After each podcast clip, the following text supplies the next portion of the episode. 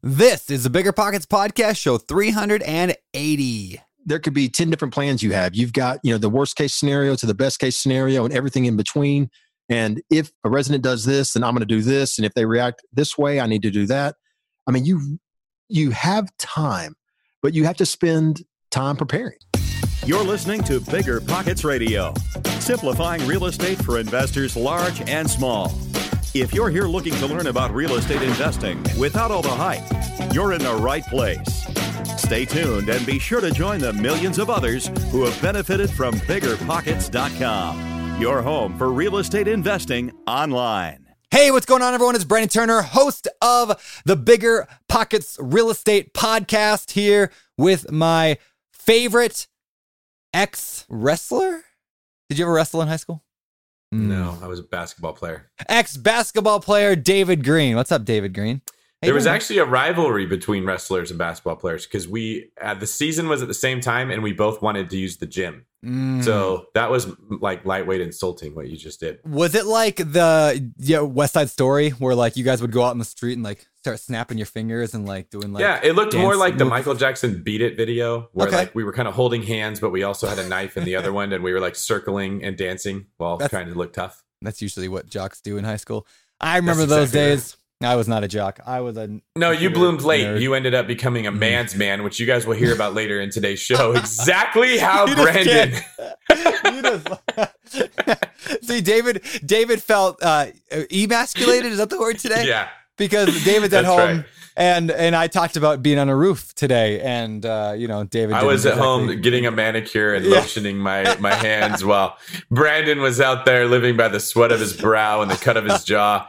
Yeah, that's you get you got to listen to this episode to the end because it's very Uh, good. That's funny. All right. Well, speaking of today's episode, we got three guests on today's episode who are all landlords. So we have Dave Poppelmeyer, who's a newer, or maybe not even newer is the right word, but he is a, a smaller landlord with a, a less than 10 rental units of his own. Then we have Mike Butler, who you may have read his book, Landlord on Autopilot. Very good book. Uh, he manages, I think, close to 500 rental units, and he owns a whole lot of them himself. And then, of course, we have Chris Clothier. He's been on the show multiple times before. Chris is a investor, but he also runs a turnkey business that buys, renovates, and sells homes to out-of-state investors. They operate in like all over the place. They have like 5,000 units now that they uh, that they manage for their clients. So we've got the entire gamut here of uh, landlords, and today's entire show is on how to navigate this COVID world, this this world we find ourselves in today as a landlord or as a real estate investor. And even if you don't have any properties yet, we talk about a lot of just big picture of where we're headed afterwards, uh, as just as a real estate investor in general. So even if you are not a landlord right now, if you're a flipper, wholesaler, uh, a house hacker, whatever, you're going to get a lot of valuable information today out of this show. We got some really smart guys and uh, myself and David as well. So with that, David, let's get to today's Quick tip. What do you got? All right, today's quick tip is location matters. Now, when you're looking at where to buy a rental property, there's more and more people that are starting to work from home, and the long distance investing thing is starting to pick up some traction. People are realizing I can work from home, so I can buy a property from home. Don't mm-hmm. just look at cash flow. That's that's one of the like the siren and the old uh, tales of sailors that are getting pulled out to sea, you know, and like brought to their deaths. That's cash flow. It calls to you and it says, "I will meet all your needs and I'm perfect." And it's a mirage. It's not always true. You need to consider location. the The properties that you're buying will tend to be rented by a certain demographic of people. So one of the questions I always ask my agent every time is, "What kind of people live or rent in this neighborhood?" And what I'm looking for is not necessarily how much money they have, but what type of job they work in. Mm-hmm. Okay. Are these Hollywood actors? Are these construction workers? Are these firefighters? What type of person? Because certain jobs, like a firefighter, are much more recession resistant. Other jobs, like a tech worker, they can work from home when you're having a slowdown, like a virus related thing. Because you got to think this corona thing could happen again. There could be another outbreak. Okay. This is something that we should just kind of plan for. Other industries, like someone who works in a warehouse and stands at an assembly line and stamps metal, they're not working from home. So when you're buying properties, consider that. What is the industry that your tenants are going to be working in? And are they going to continue to have an income stream if we have another shutdown like this? All right, and that was today's not so quick tip from David Greene. Just kidding, man. You got to know All when you throw it to me. It's probably Uh, going to be a medium. It's a long tip. Yeah, it's a yeah. long tip today. All right. right. With with that, no, that was good. That was really good advice. And it is like when you say cash flow is like the siren. What he, he Dave is not saying you shouldn't buy for cash flow or you shouldn't look at cash flow. He's saying that that's that's all you're looking at. Because sometimes you think you're getting a good cash flowing deal, but then your tenants destroy. I mean, one of my worst deals ever looked great on paper, but like the tenants just kept destroying the house and it was a bad neighborhood and I couldn't attract the right tenant. And the house itself had so many just weird things about it that like my quote unquote cash flow ended up being non existent. So, you know, there's more to a deal than just looking at that number of what cash flow comes in. Yeah, look at the holistic, the entire deal. Remember when you had to pay to get a lead's phone number? It was like the dark ages until Deal Machine made skip tracing a thing of the past. Now, with your Deal Machine plan, you'll get unlimited access to phone numbers and contact information for no extra cost. That's right, get high quality, reliable information trusted by leading financial institutions, all fully compliant with the federal Do Not Call list. Explore over 150 data points, including age, gender, marital status, occupation, and a ton more. Trust me, this is the data you need for off market deals. With new filters, people flags, and color coded phone numbers, lead management just got a ton easier. Ready to step up your investing game? Sign up for a Deal Machine plan today and gain immediate access to this unlimited treasure trove of contact information and phone numbers. Just head to dealmachine.com/bp. Transform your lead generation and deal making strategies with Deal Machine. Sign up today and start exploring the unlimited possibilities at DealMachine.com/bp. Passive income without the property headache? It's possible. There's a way to invest passively in real estate and get monthly income without any tenants, maintenance, or property management. The Wealthy have been doing this for years, and if you're an accredited or high net worth investor, you too can collect cash flow without the headaches that come from owning rentals. How? By investing in a private real estate fund with PPR Capital Management. PPR's co founder, Dave Van Horn, wrote the book on real estate note investing for BP. But he's not just investing in notes. Dave and his team also have an extensive background in commercial real estate. And with PPR Capital Management, they're strategically investing in both notes and commercial real estate nationwide. With over half a billion dollars in assets under management, PPR has provided individuals with a steady source of truly passive income since 2007 without ever missing a payment. Check them out at investwithppr.com. Again, if you're looking to get monthly passive income from an experienced team with a strong track record, go to investwithppr.com today. This show is sponsored by Airbnb. Did you know that I turned one of my first homes into an Airbnb? It's true. And it even helped me get the extra income I needed to launch my real estate career. So if you want to try your hand at making even more income with your property, Airbnb is the place to be. Your home might be worth more than you think. Find out how much at airbnb.com/host. And now, without any further delay, let's get to our interview with Dave, Mike, and Chris. All right, gentlemen, welcome all to the Bigger Pockets podcast. Good to have you all here. Thank you, sir.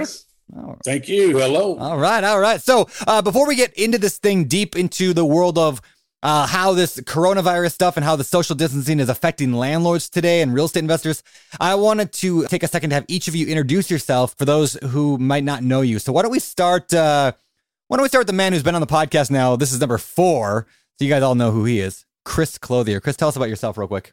Yeah. So look, you know, since the last time we were here, not a not a ton has changed. We're still operating. Oh wait, what am I saying? Not a ton has changed. We've we have been known as Memphis Invest, and oh, yeah. we rebranded this past year to uh, REI Nation after uh-huh. uh, entering into our seventh market. So we're look, man, we're we're doing what we've always done. We're buying houses in seven markets, having fun, renovating them. We're managing a little over 6,000 units today for single family uh, passive investors. And uh, other than that, I have no more kids. I stopped at five. Okay, good. So that's a, an update.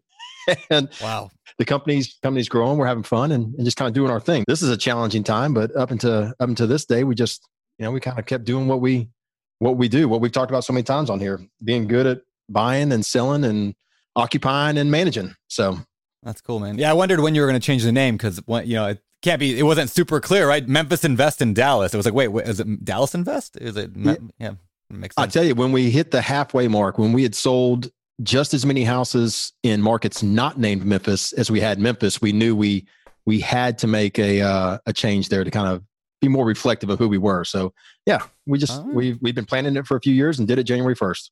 All right, very cool. Well, and of course, yeah. if people want to hear more about Chris's story, you can go back and listen to the episodes he's been on. Uh, we'll put links in the show notes at biggerpockets.com slash show 379. Uh, now let's go to Dave uh, Peppelmeyer. I hope I'm saying that last name right, Dave. Is that correct? Close enough. All right, Dave. Tell us about yourself. Uh, who are you? Where are you at in the world? What do you do in real estate? Yeah, so uh, so once again, my name is Dave Peppelmeyer. I live in Toledo, Ohio, and my wife and I we own houses in the Toledo metro area. We started buying houses in 2013, basically straight off of uh, Rich Dad Poor Dad. So once again, like a lot of investors, that was the big eye opener for us. And since we had no idea what we were doing, we actually did his full system and everything, and it was great. And so just slowly but surely, we've been adding houses. We have eight houses, and we focus mostly around University of Toledo. We like the student housing. Uh, my wife and I both went to University of Toledo, so we know the area, and it's it's cool kind of giving back per se, and the fact that we actually give students like nice houses to live in and not the cesspools that I may have not been sober in once or twice back then. Um, and so, uh, so yeah, just like everybody else, we're kind of planning for the worst and hoping for the best with everything here in this market, but we're we're not letting it slow us down. We're still looking at acquiring more houses and actually are, are buying our first four pack of houses for the first time ever. So we're rocking and rolling still. On on the four pack, do, do you get like a buy three get one free discount? I would love that, but no. All right, very cool. And finally, uh, for many of you, needs no introduction, but we'll give one anyway. Mike Butler. Uh, Mike was the author of Landlord and an Autopilot, which you've probably heard me talking about on the show before, because that book, Mike, your book, made such a massive impact on my wife Heather and I when we were getting into real estate. We got that book from the library, then we went and bought it, and then I mean, it was been underlined and highlighted, and our entire world was built off your business, uh, your your model in in your book. So, thank you for joining us today, Mike. Tell us a little bit about yourself and I guess how you became the Godfather. Oh, thank you, Brandon. uh, I'm here in Louisville, Kentucky, and I uh, I started my investing uh, while I had a full time job, and uh, as an undercover police detective doing murder for hire, contract killings, organized crime. Ooh. I was on a bomb squad, so I love adventure, and uh, We've got uh, hundreds of rentals here in my hometown. I like to do it in my own backyard in one county for one legal system, one court system, and it, works. It never in a million years did I dream that I would be here on this call with with you, Brandon, and all these other experts. And uh, I grew up in a poor end of town, typical story, but oldest of seven kids in a blue collar neighborhood. So real estate is just unbelievable. Changed my life, gave me true financial independence, and I want to help others achieve that as well. Yeah, that's awesome, man. That's awesome. Well, definitely, you guys check out Mike's book. so good. Uh, Landlord on Autopilot. Again, like I said, all, so many of our systems are built off of what you taught. So very cool. It's a, it's an honor to be here today with all three of you guys today. So why don't we why don't we start with you know we heard a little bit about, about what your markets are like. Uh, I'm gonna actually jump in in and ask Chris and start with you because you've got you know six thousand units you're managing across what seven cities you said. Right. So so you got a pretty a nationwide view, or at least you know somewhat nationwide view of what's going on. What are you seeing right now? We are recording this, by the way, for everyone listening. We are recording this on Monday, the 13th of April. So obviously the show comes out, I think, a week and a half after recording this. So there might be some slight changes between now and then. You know, forgive us for you know the rapidly changing world around us. But what are you seeing right now, Chris?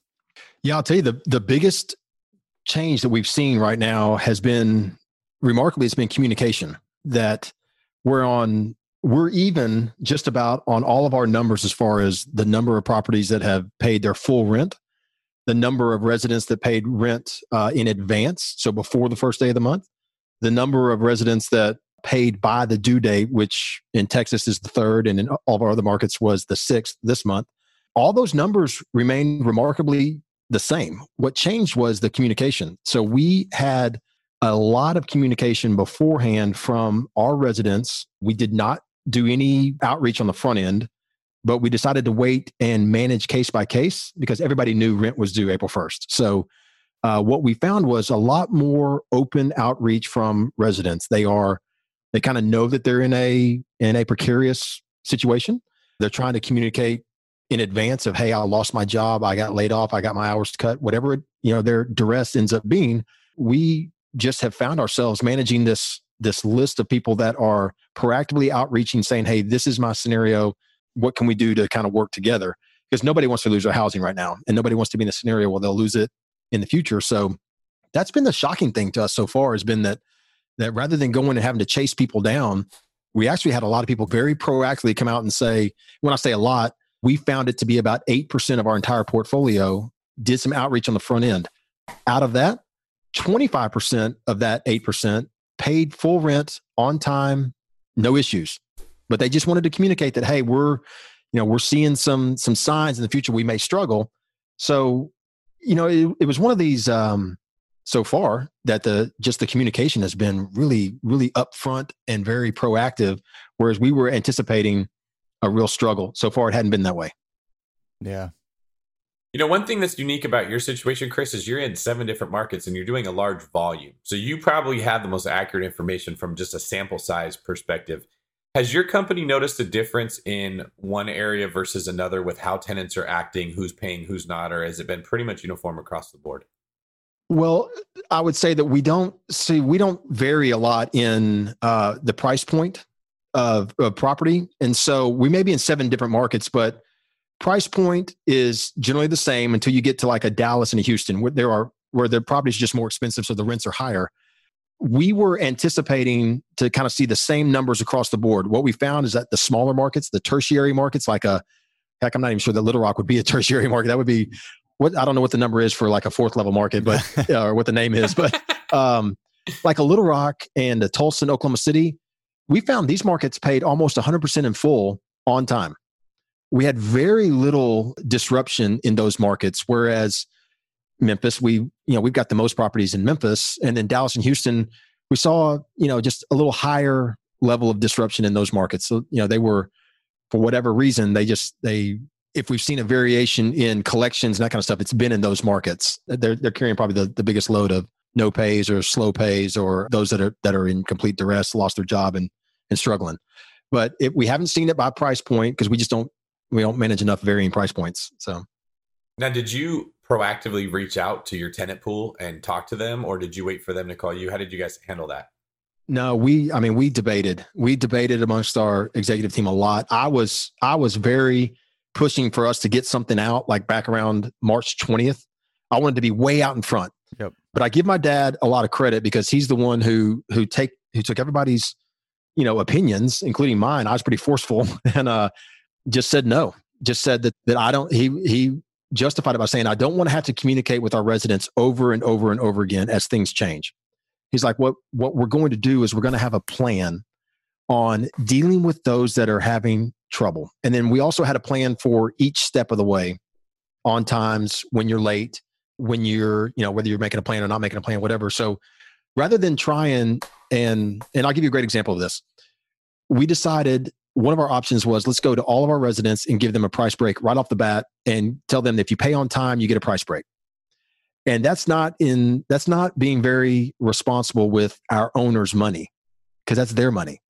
And we reckoned that a or we, we our rationale was that a majority of our residents would be able to pay on time. They weren't going to be in, in duress. And we were right. You know here we are today. You know we, we've collected roughly 90% of the rent that has been billed. And by the day it was late, we were over 70%. So if we had given discounts in advance to get people to pay on time, we would have gotten the same amount of money or the same number of units would have paid their rent. They just all would have paid a lot less. And that would have taken money out of the owner's pocket. So we said, let's just let's manage the exceptions rather than the rule. Let's not go out to everybody. Let's let this play out the way it's going to play out. And then we will work with residents on a one-on-one basis rather than try and manage this whole big pool with one policy. You know, so. that was that was one of the points I made early on. I made a video on bigger pockets that got a lot of views early on was, you know, we're sending this letter out to tenants. And before the letter one came out, I made another video that said like the most important thing you can do is have a plan in place that you know what you're gonna do. And now we in-house in our company said, okay, this is what's gonna happen if tenants don't pay rent.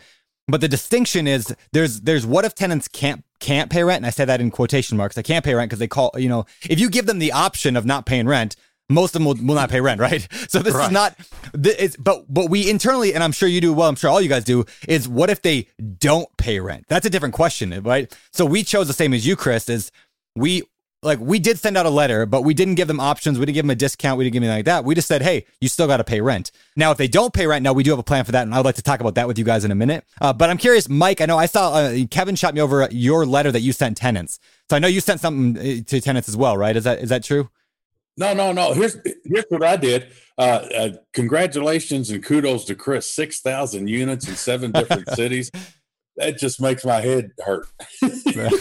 but uh, I like. Uh, we've got just as far as the number of units, we're over five hundred units, and uh, I got a I got an excellent staff and team leaders. So here's what I did when all this stuff first started popping around, and like Chris said, around March the twentieth or so, might have been a few days before that.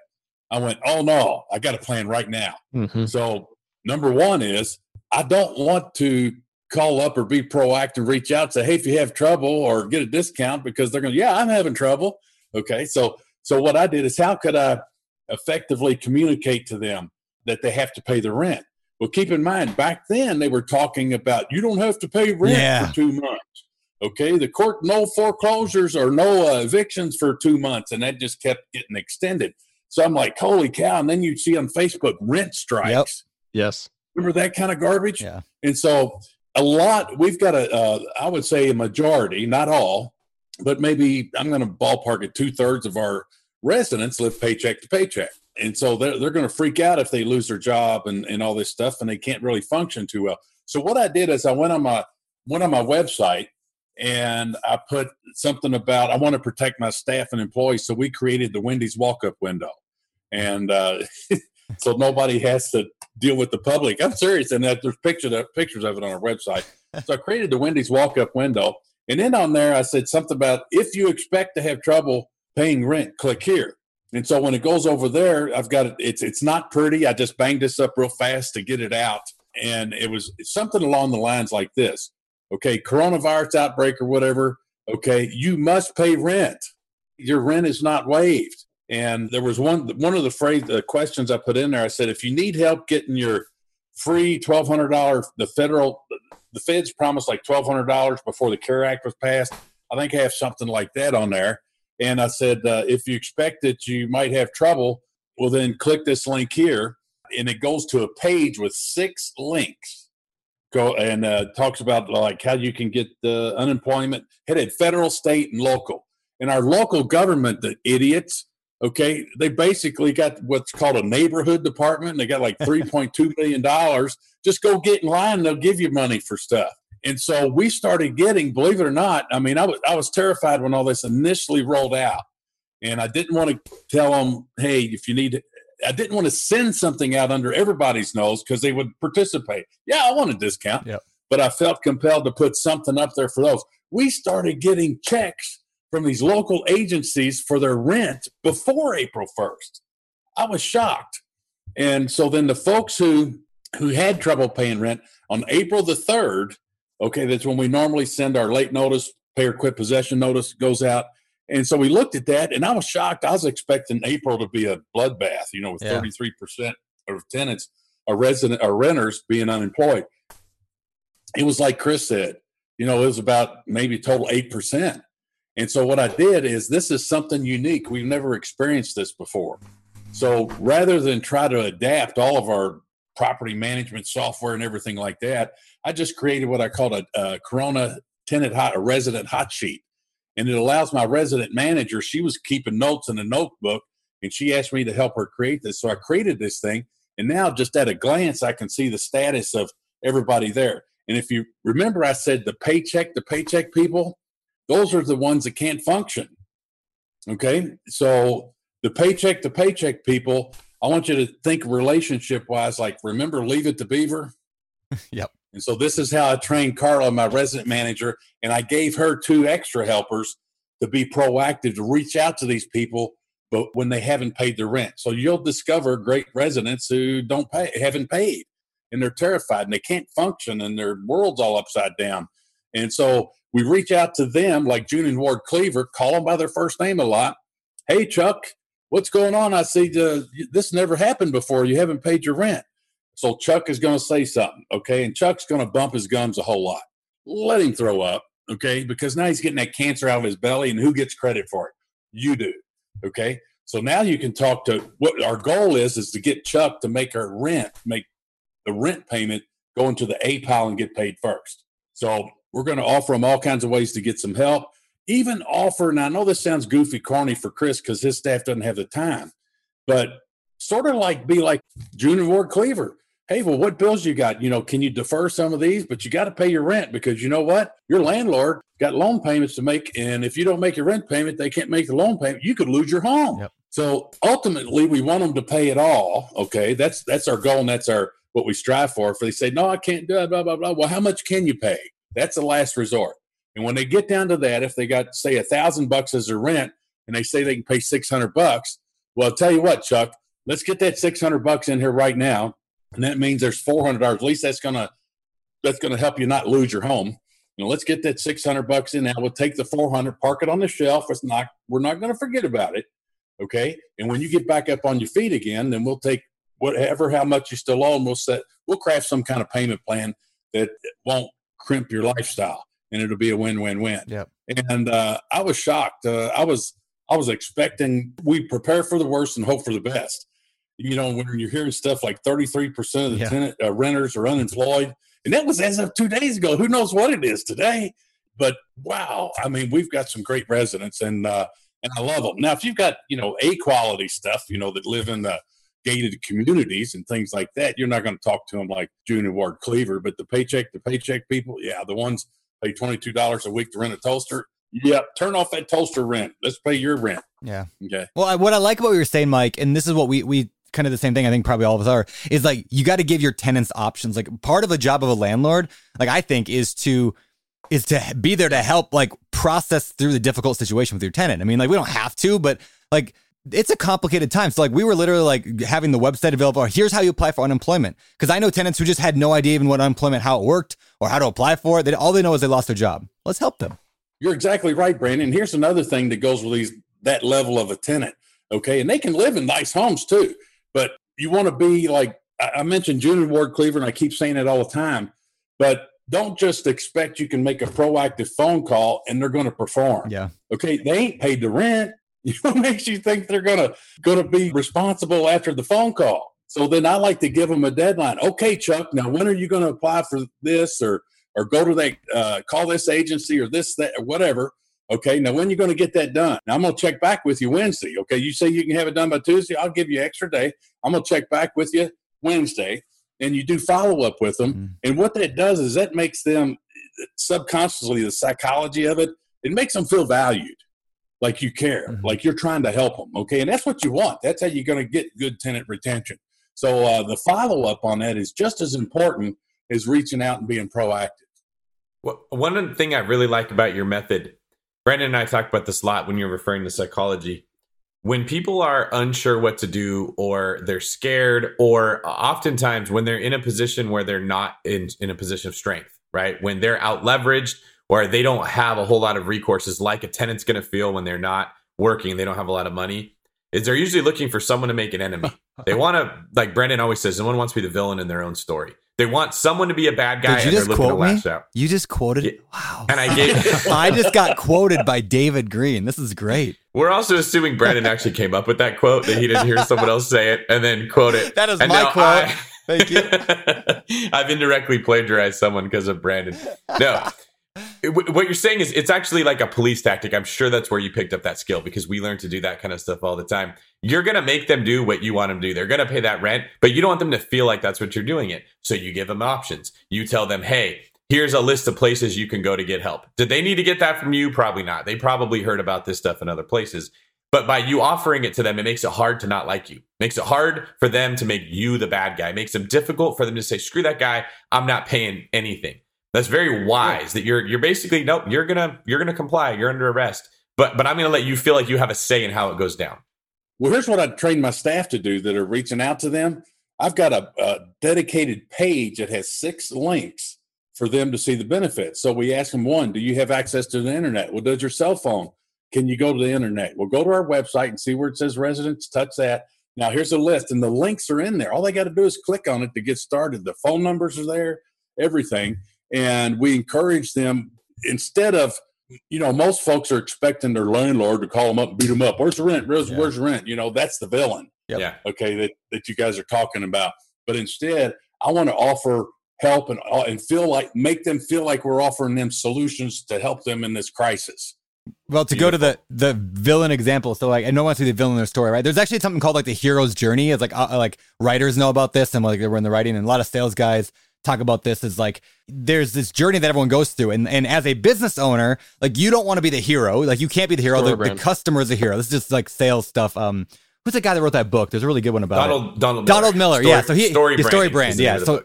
Yeah, StoryBrand. So good. But uh, he makes it like you don't want to be the hero, but he's like you don't want to be the villain. You want to be the guide, right? And that's what we're doing by by helping our tenant. Like, I mean, besides the fact that like this is a bit, uh, you know, a, a sales thing or whatever, we legitimately are the guide. Like the landlord should be the guide. They should not be the hero or the villain.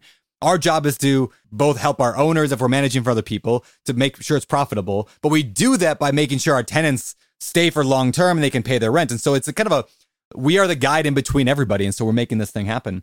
Uh, I'm curious if I could if I could bring in in Dave into you in this part. Like, what do you, what did you see? Was it better than expected? And did you preempt anything with your tenants, or did you uh, just rely on waiting for them to call you?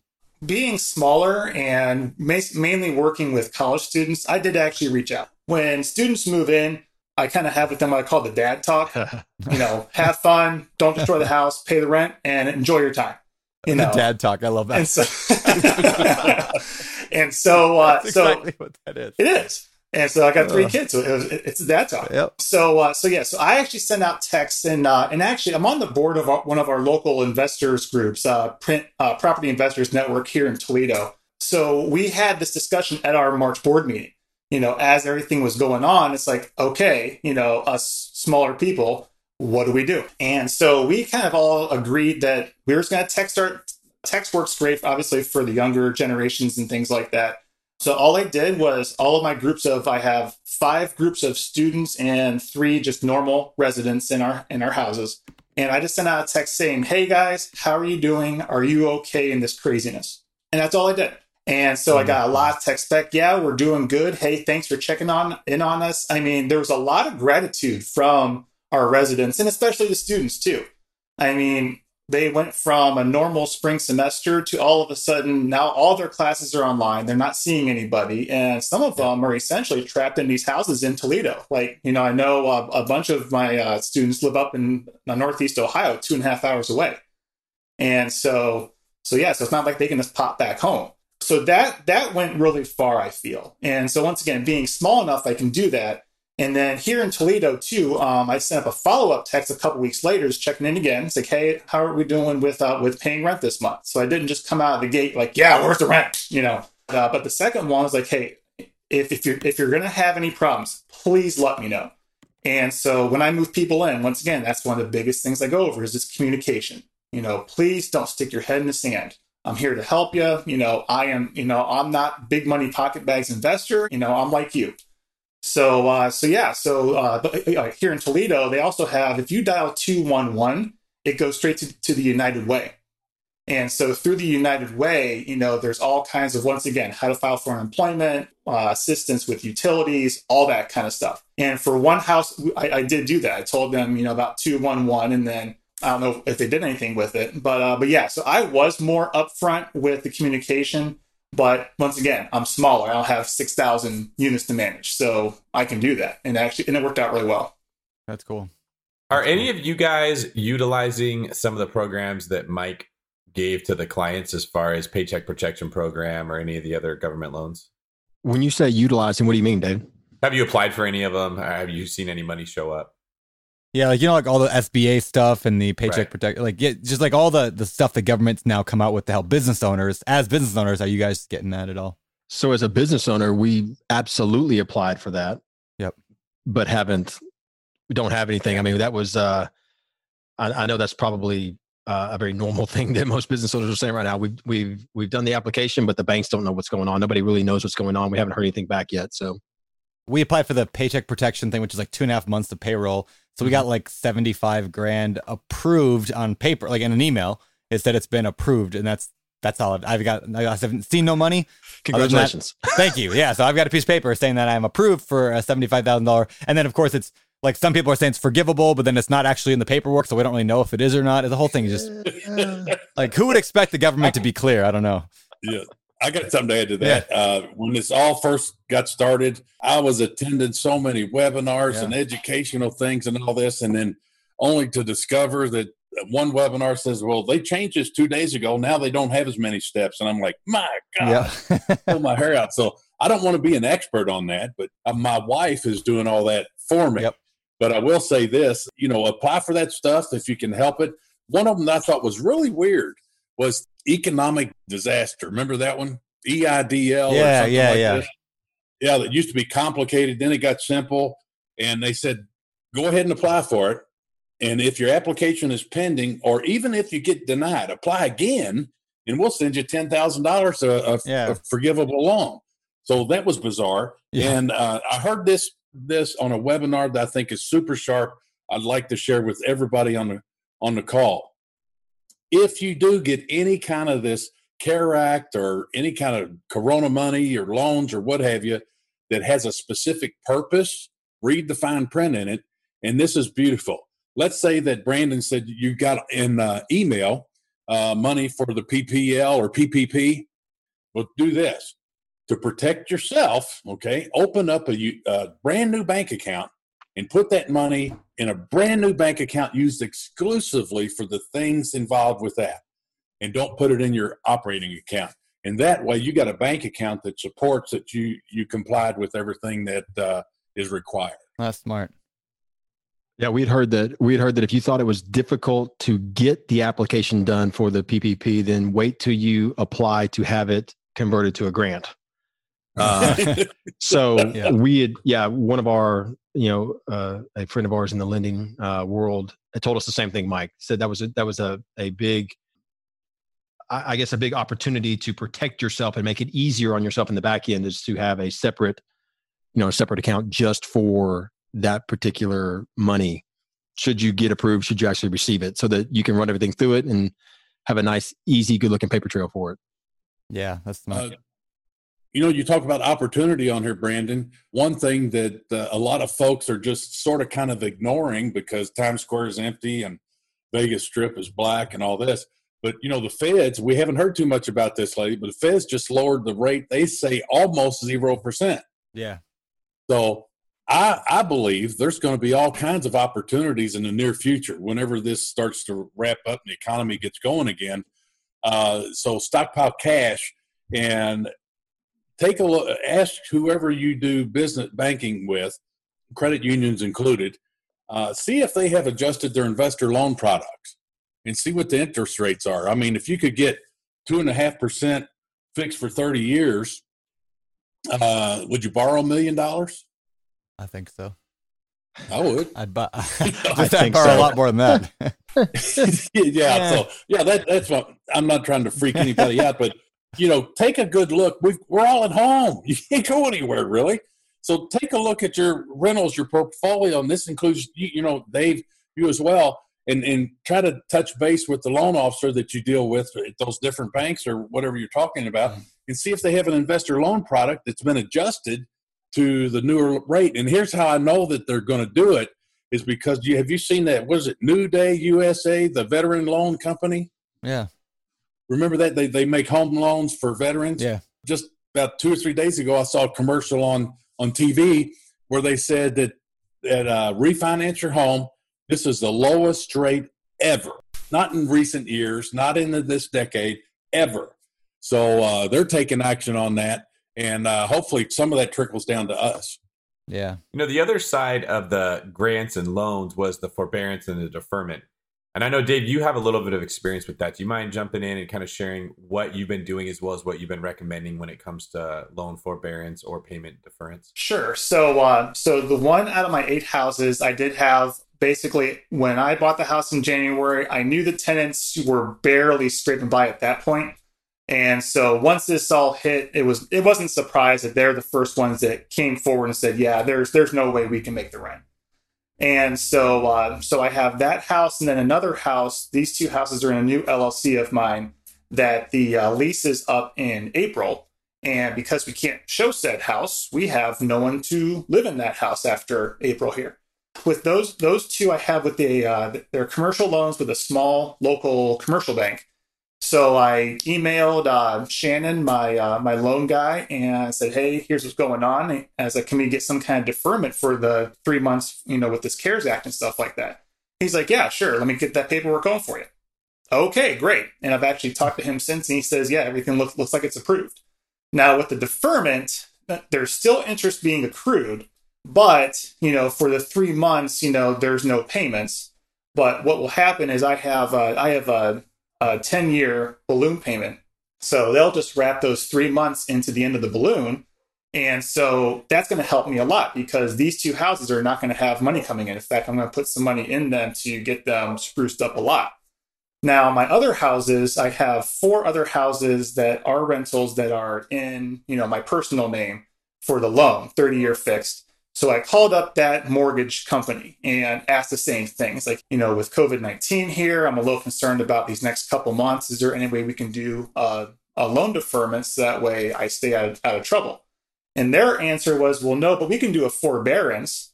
And so now the legal definition of a forbearance is it's just an agreement with the banks saying that if you do this, we won't foreclose on you. And so with with uh, with what this bank was willing to do is they were willing to have me not make payments for three months, but then all four payments would come due at the same time that fourth month. That's exactly and, what I got from my bank. Yeah, yeah, and so that I don't see how that helps a whole lot of people. So uh, so I said thanks, no thanks on that one. But uh, but yeah, and so and I'm sure a lot of newer investors like myself. I mean, the easiest way to get going in investing, if you have a decent, you know, well paying job, is to get a 30 year fixed loan in your own name. I mean, especially now, like Mike said, with these rates being ridiculous, I wish banks would loan to me that way still. Um, but uh, but yeah, so I'm sure there's a lot of people that are in a similar boat where they're just starting out. They have two, three, four houses. They have 30, they have you know loans on them. So I would say, you know, call your bank and you know ask for a deferment first, and just be upfront and just know what you're asking for. And yeah, I mean, give it a shot. Why not? I mean, can't hurt yeah. to ask. To clarify that, a deferment would be putting the payments at the end of the loan, and a the forbearance is having a temporary break in the payments, and then they're all going to be due at once. Is that what you're saying, Dave? That that's what this bank did. Now, other banks might make some other kind of arrangement, and that's just you know the forbearance is just basically an arrangement with the bank. Um, for yes. me, for me with my deferment, for me it would be at the end of the loan because it's a ten year balloon. But if you had like a mm-hmm. 30 year fix out, I don't know if they would just, you know, reconfigure the payments. I know the interest part of the payment will be higher. So that might change your actual monthly due. But uh, but yeah, that's that's that's what I was told. I'll let you okay. jump in one second, Mike. I just want to make okay. a point. It's very important that you listen to what Dave's saying, and when you call your bank or you talk to whoever, that you don't use verbiage that means something to you that means something completely different to the person you're talking to, right? Mm-hmm. That you go ask for forbearance, but what you really wanted was a deferment and they grant you what you asked for. And then you find out four months later or three months later, you have to make all four payments, right? Like I, I see this problem often, especially as a real estate agent who's helping to sell houses when we talk to clients or you're talking to a lender and you say, Oh, this is an investment property. And in your head, what that meant was, I'm buying it because I want it to be worth more money later. It's a good investment. What the lender heard was, Oh, you're buying this to rent out. You have to put 25% down. That stuff can happen very easily. So specify in plain terms what you're looking for. Don't just throw around these fancy terms trying to, to look smart because you can get yourself in hot water. Did you want to jump in now, Mike? Yeah, I had a couple things to add. And uh, I work with investors uh, frequently but here's a question I'd like for you to try on your uh, lenders there, Dave, the ones that are being nasty with you. Say, well, what if I just made interest only payments? Mm-hmm. If I made interest only payments, yeah. could I do that for three months and then kick back in? And then, of course, the balance wouldn't drop. But we've had some success with that working with investors. And then the other thing I want to just, I can't emphasize as much as what David just said is just super important. Okay if you hear the word forbearance, okay, if they use that word, that'll be a red flag. Dig into it more, find out exactly what they're talking about. And then they'll talk about if so if you defer payments and then they use the word forbearance, well then that means the unpaid payments got to be tacked on to when the next payment is due too. You're going to have a big payment to make there. And then the other word to look for or listen for is if you hear the word modification, hit the pause button. Because what they'll do is they'll combine the forbearance and they'll talk about, yeah, we can do a, modif- a loan modification, which basically means you've got to reapply for a brand new loan and they're going to up the interest rate. It, it, it's creating a brand new loan. So if you hear modification, it sounds that's sort of kind of like a slick way to not tell you you're getting a new loan. Yeah, interesting. Yeah, so just be really careful about what we're like. Get really good details from these lenders on what it is. Like David said, everyone's got their own little definitions here of what things mean. And so make sure you guys aren't applying for something you shouldn't be applying for. and if for. You, if you don't understand it 100% and you're not clear, get with somebody who does understand it. Yeah. And find out exactly what it is because, uh, I mean, never mind, I'll shut up. hey, hey, hey, Chris, I want to jump into you real quick and ask from the, because I mean, all of us are dealing with this, but you on a much grander scale with so many units, repairs and maintenance. How are you dealing with problems when they come up right now? Have you noticed a huge slowdown in people calling, or because they're all at home now, there's a huge uptick in people calling? And then how are you dealing with it? To date, so since you know, really, so we're talking three weeks in, we have we have not seen a noticeable uptick in calls. One of the things that we are implementing is quality of life issues. So we're focusing heavily on quality of life. When and for instance, if there is a you know you've got a major plumbing leak if you've got a uh, ac unit that's gone out or a furnace that's gone out and depending on what the weather's like you know we are we are making sure that we're addressing issues that are quality of life first. If they are minor we're asking the resident to address those themselves and show us what they've done in that scenario.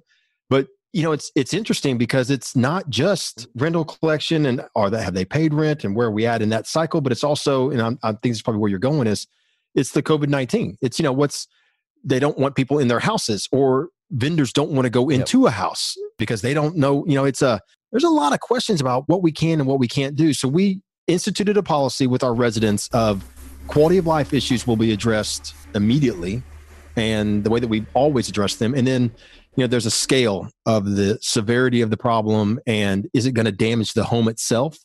Uh, such as a slow leak. Uh, you may say, well, that's not that's not a quality of life issue, but it's going to lead to major damage to the home. So there's um, something that that Mike had said earlier, and I just want to say this just briefly. What we've had to do over the last three weeks is retrain our team with a there's a there's a new set of rules for operating right now, and so you know with us we've got a we've got a rather large team. There's probably a ton of landlords that are managing their own properties, and some that are small management companies that are listening to this that are you know the this is very disruptive, not just in the how are you going to do business, but how are you going to do business? How do you go about your day? So we've we had to create brand new scripts. We had to train on, you know, train the team, go through role play so that they'd be prepared for the questions and the responses and the, you know, the way they're going to handle uh, scenarios that come up. And so with with like repairs and maintenance, this is a big thing. With a with a large company like us, part of the way we've always done business is that rents there was this cash flow cycle, and so oftentimes an owner wouldn't have to send in money to cover certain you know low cost repairs or certain, up to a certain dollar point. But now that you don't know what's going to happen with rents and you don't want to apply someone else's rent payment to the to repair on a different house that makes sense because of the cash flow. So now that's a that's a whole nother change and adjustment where now owners have to pay for repairs in advance to ensure that their particular bill is paid by their money and not by someone else's does that make sense? Did you follow all that with the? I mean, when you're talking about millions and millions of dollars moving, and what we quickly recognized was if there's a hiccup in that and 60% of the rents are collected, which was this big fear that everybody had was would we only collect 60% of the rents? And you did work on someone's house that no rent was collected on, you literally just used someone else's money to pay that. So basically, your company would collect all the rents from all the properties, hold them in a sort. Uh, maybe this is probably not the right word, but like a fund or a, a account. And before they were paid out to all the owners, and you kept your portion, some of that money could be made to pay for repairs, which was then reimbursed later. But now you're saying if all that money doesn't keep coming in, and you're putting money out to make repairs that aren't for the specific property of the money that came in, that person might not get their cash. Well, you're having a way that that money flows through a company. And so you don't have 6,000 different accounts for everybody, but you account for it in your software. So, you know, where money is all going.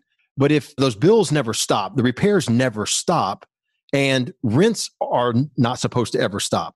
So the money's always, there's no issue with it matching up until all of a sudden one day, no rent comes in. And then you have this list of yeah. bills here that needs to be paid. And, and so what we had to institute was all owners something we'd never ever had to do before they you have to pay for for repairs in advance to make sure that your residents properly taken care of and that there's you know you don't have funds that that move the wrong way, if that makes sense. And so, yeah, there's just this whole new way of having to do business today. And that was a great question there because it's not just does a res or does a vendor want to go into a home and do work, but it's man, what work needs to be done? How is it paid for? How do you tell a resident that this is something that they need to take care of and they need to send you pictures and because it's not a quality of life issue and maybe they get reimbursed? I mean, it's it's created a whole new dynamic to how things operate. Yeah. And that's how every business is dealing with right now. They're all trying to figure out can I keep employees on staff? How many can I keep on staff? Who can I keep on staff? Who can work from home? How long can I keep them off? It's tricky. Yeah. And it's going to, that was the thing that we were, I would say that we're still most concerned about right now is that even if you feel like you've got control of things right now and the, like the data I gave you earlier, we feel good that we've got control of what's happening right now. We have no idea what's going to happen in May. We have no yeah. idea what's going to, is it going to change and we're going to make more adjustments. So, Mike, did you want to jump in? Yeah, I've got so much on this repairs and maintenance. Okay. Number one, remember the TP scare? Yeah. Yes. Okay. So when that happened, we did, we were proactive. And my resident manager fired out a text, an email, and a voicemail blast to every resident that the only thing that goes in your toilet is toilet paper, nothing else. Okay. And if we catch something else, or if our plumber pulls something else out, then it's you're going to have to pay for that. So, and we we train all of our service techs uh, to take pictures of front of the house, back of the house. He took pictures of paper towel, a roll of paper towel sitting on the sink next to the toilet. Guess what he pulls out? Paper towels or baby wipes or whatever it is, and all that. When they pull that stuff out, they take a picture of it and they're getting paid. So once she did that, boom, we don't have anymore. So they're they're listening on that one there. And another great opportunity. I like what Chris was talking about. You got to make some adjustments, and quality of life is very important. But two things. One thing I want to point out is how much before this coronavirus hit.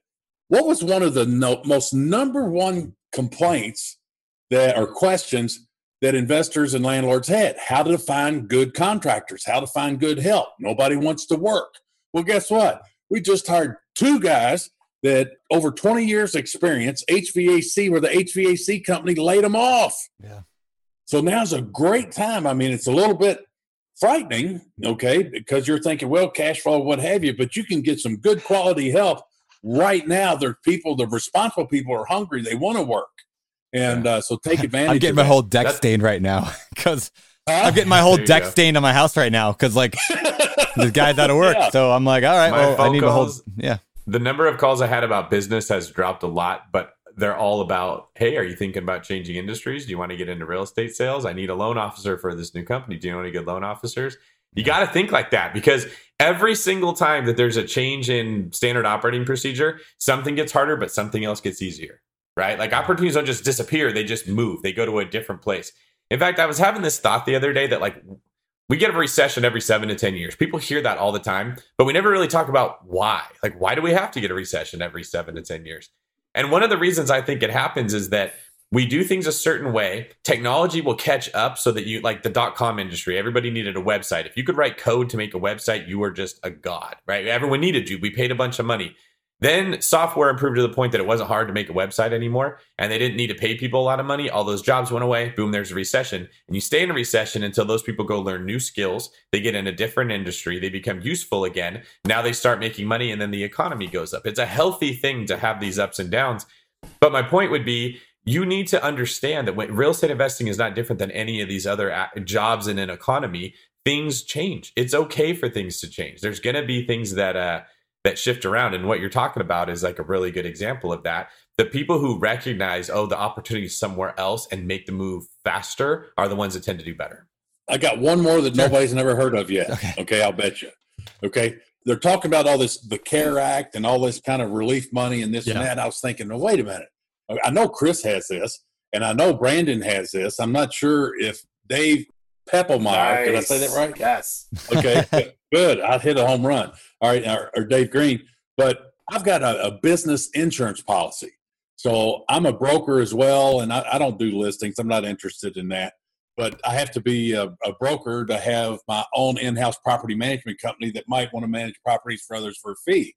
So some of the, the risk I have is all right, I asked my, my insurance agent before I hired him, all right, if if I send somebody over to a house that I don't own, and they they fall and trip and get injured, does my insurance cover that? He said, I don't know. I said, so go find out. So he does. So I've got this big business policy for my C corp for my property management company, and I asked him. I said, uh, Ference is his name. He's from Hungary. I said, I got business insurance, right? And he goes, Yeah. I said, What about uh, loss of income or business loss? And just about three or four days ago, I heard Trump talking about that. He says, I got insurance for that. And uh, I don't remember what part he was talking about. So I called up my insurance agent. Don't send them an email. Don't call their office and talk to some CSR person that's their helper because they'll bang it in your account. And that inquiry will kill your insurance code just like a driving record. Talk to your insurance agent and ask them. He says, You know what, Mike? He says, You're not the only one that's asked that. And our leaders, our wizards in the sky at corporate, uh, they're going over that right now and see what they can put together. So I think it's a brand spanking new one, and they're not going to offer it to people. You're, it's going to be up to us to be, you know, proactive, reach out there and ask them about that. And he seems to think we're going to get something for it. Huh. Interesting. Yeah, I'd never even never even thought about the uh, la- lack of income, lack of income insurance, or what do you call it? Lack of or disruption uh, Trump of. called it a, a, business loss or loss of income, Yeah. or I don't know. I don't know, but uh, I think everybody here knows what we're talking about. Yeah. So ask them. Yeah. Ask them and see if, if you've got a business policy, you might have a line in there that says something like that. They really don't want to, you know, point out to you. Yeah, makes sense. Well. Because if I had hail damage, I never had an insurance agent call me up and say, "Hey, how many you got, Yeah. Mike?" Yeah, that's true. you you got to be proactive about it. I like that. That's good. Yeah. That's a good tip. Hey, Dave. Dave, what about you? Uh, in terms of repairs, maintenance, anything that you're seeing right now in your in your business? No, I mean, not not a whole lot of change. I mean, once again, with eight houses, you know, we get the small stuff once in a while. Uh, Yeah. But I still, you know, once again, just from a customer service, you know, keeping keeping my tenants happy, and once again, it's kind of like comfort food right now. You know, when you call up your your landlord, your owner, and say, "Hey, you know, this step's almost ready to break," yeah, we'll get there tomorrow. And and I ha- I am very fortunate. In fact, I have. speaking of staying the deck, um, I have my uh, my trusted HVAC guys at my house right now because I'm getting uh, I'm getting exhaust revented because I'm putting a bathroom in my garage because I'm living in my garage right now as a physical therapist. And so, um, but yeah, so it's just we have great HVAC guys. We found some great plumbing guys, so we're really getting our our core team kind of set up. And so, so once again, you know, I have the ability, being small enough, to really still do all the little stuff and and not have it kill me. So that's nice. That makes sense. La- last week, my my tenant, we'll call him my tenant, Ryan Murdock. You guys know about who I'm talking about, who's listening to the show right now. Uh, Ryan lives uh, in Hawaii here. He runs my mobile home park business.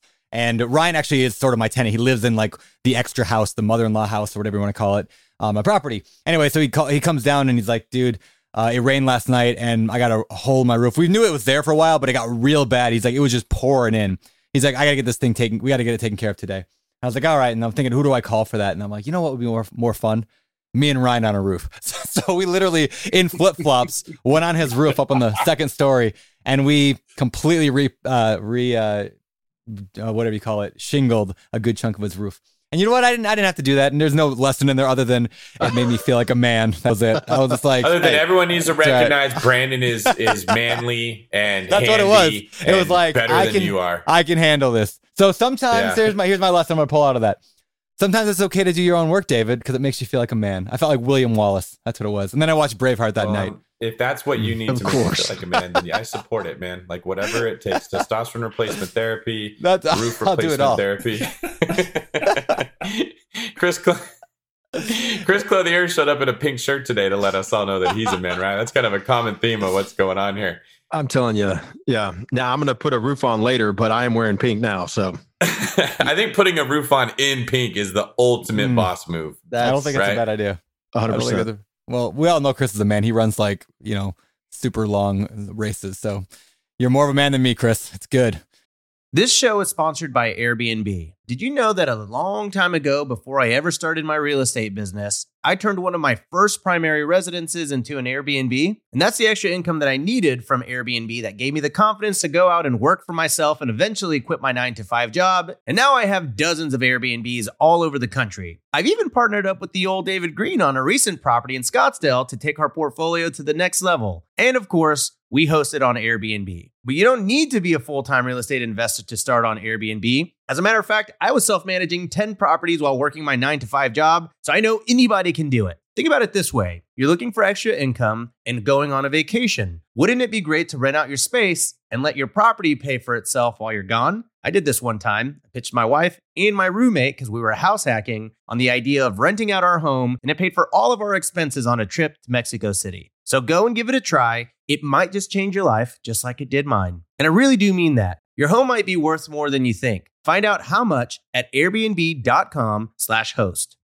Want to dive deep into commercial real estate, entrepreneurship, leadership, and the economy? Tune into the Walker webcast, hosted by the CEO of Walker and Dunlop, one of the largest commercial real estate finance and advisory services firms in the nation. As an unparalleled leader in commercial real estate, CEO Willie Walker frequently appears as an expert on major platforms like CNBC and the New York Times. He's even been on the Bigger Pockets podcast network too. On the Walker webcast, you'll hear from guests like A-Rod, renowned economist Dr. Peter Linneman, and experts from Walker and Dunlop's capital markets, research, and investment sales groups. So fire up the Walker webcast on your favorite podcast app or join live on Wednesdays to see Willie interact with his guests. Plus, you can always catch the replay on demand afterward. Stay ahead of the curve with insights for life from the Walker webcast. Learn more and subscribe to the Walker webcast at walkerdunlop.com slash pockets. And be sure to follow Walker and Dunlop on all your favorite social media channels too. That's walkerdunlop.com slash pockets.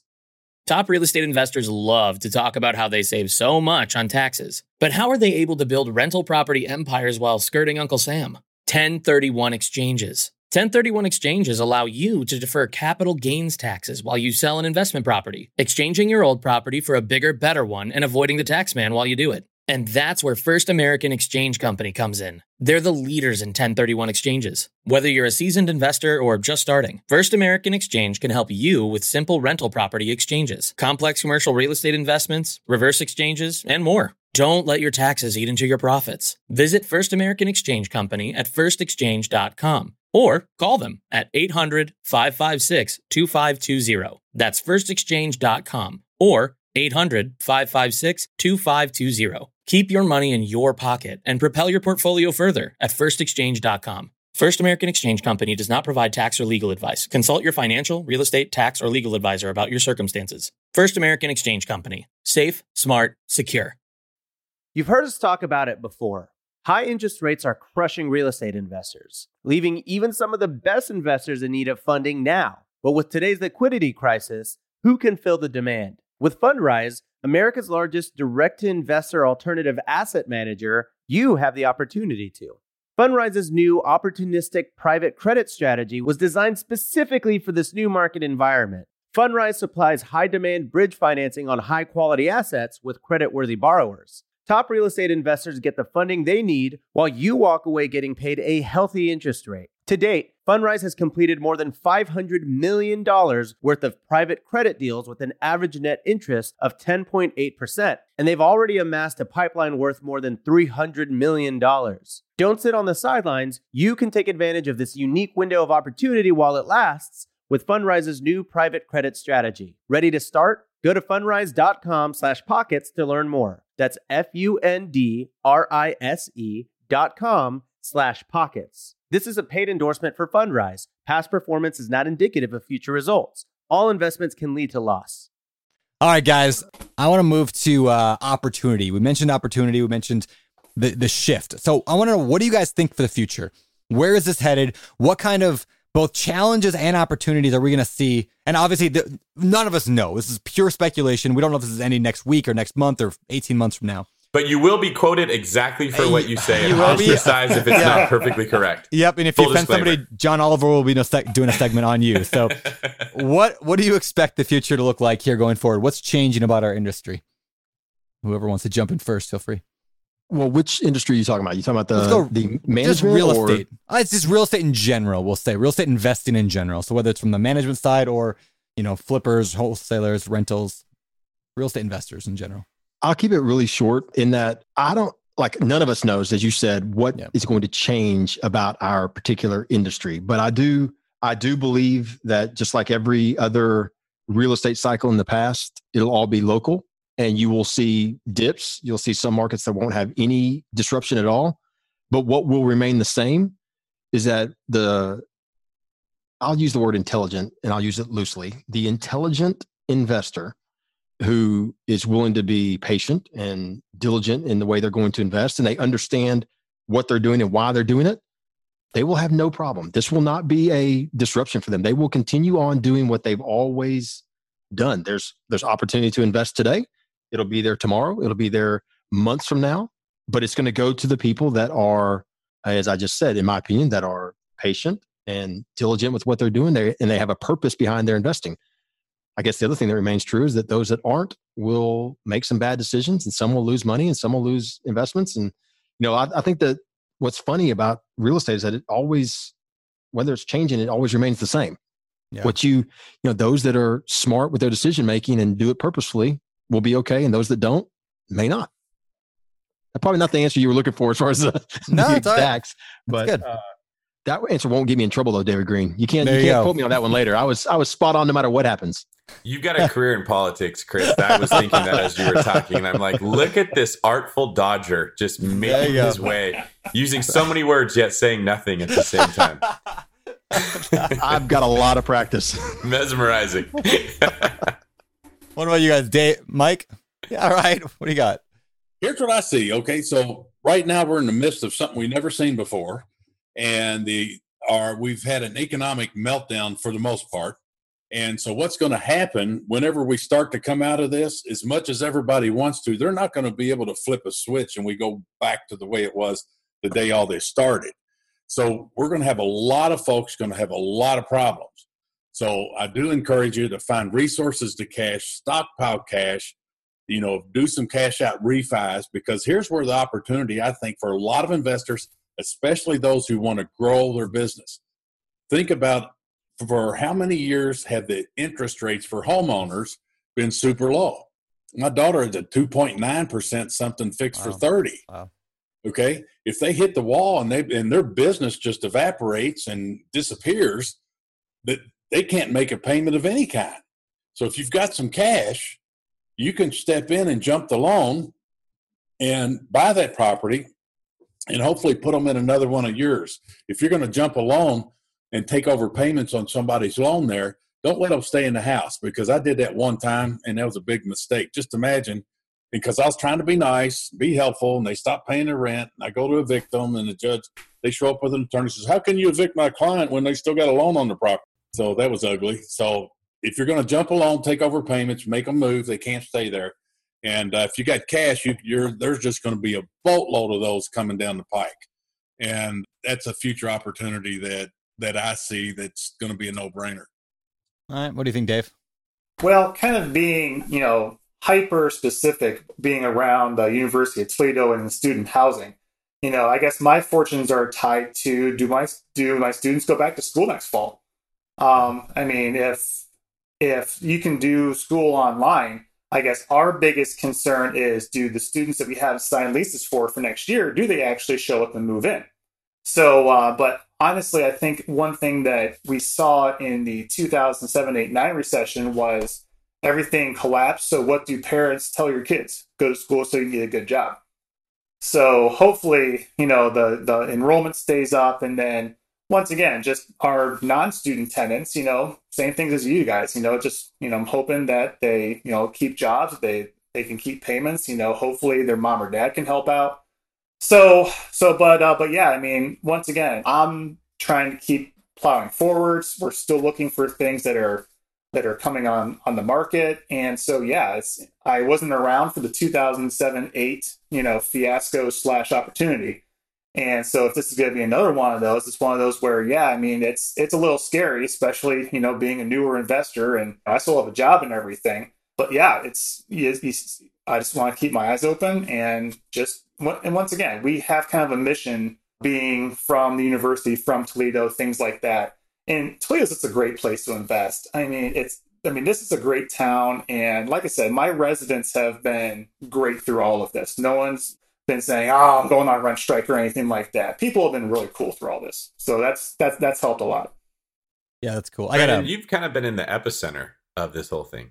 Do you want to share your opinion on how you think, like the whole crazy COVID real estate scare? I mean, to be fair, we all look to you for strength, certainty, and hope in these uncertain times.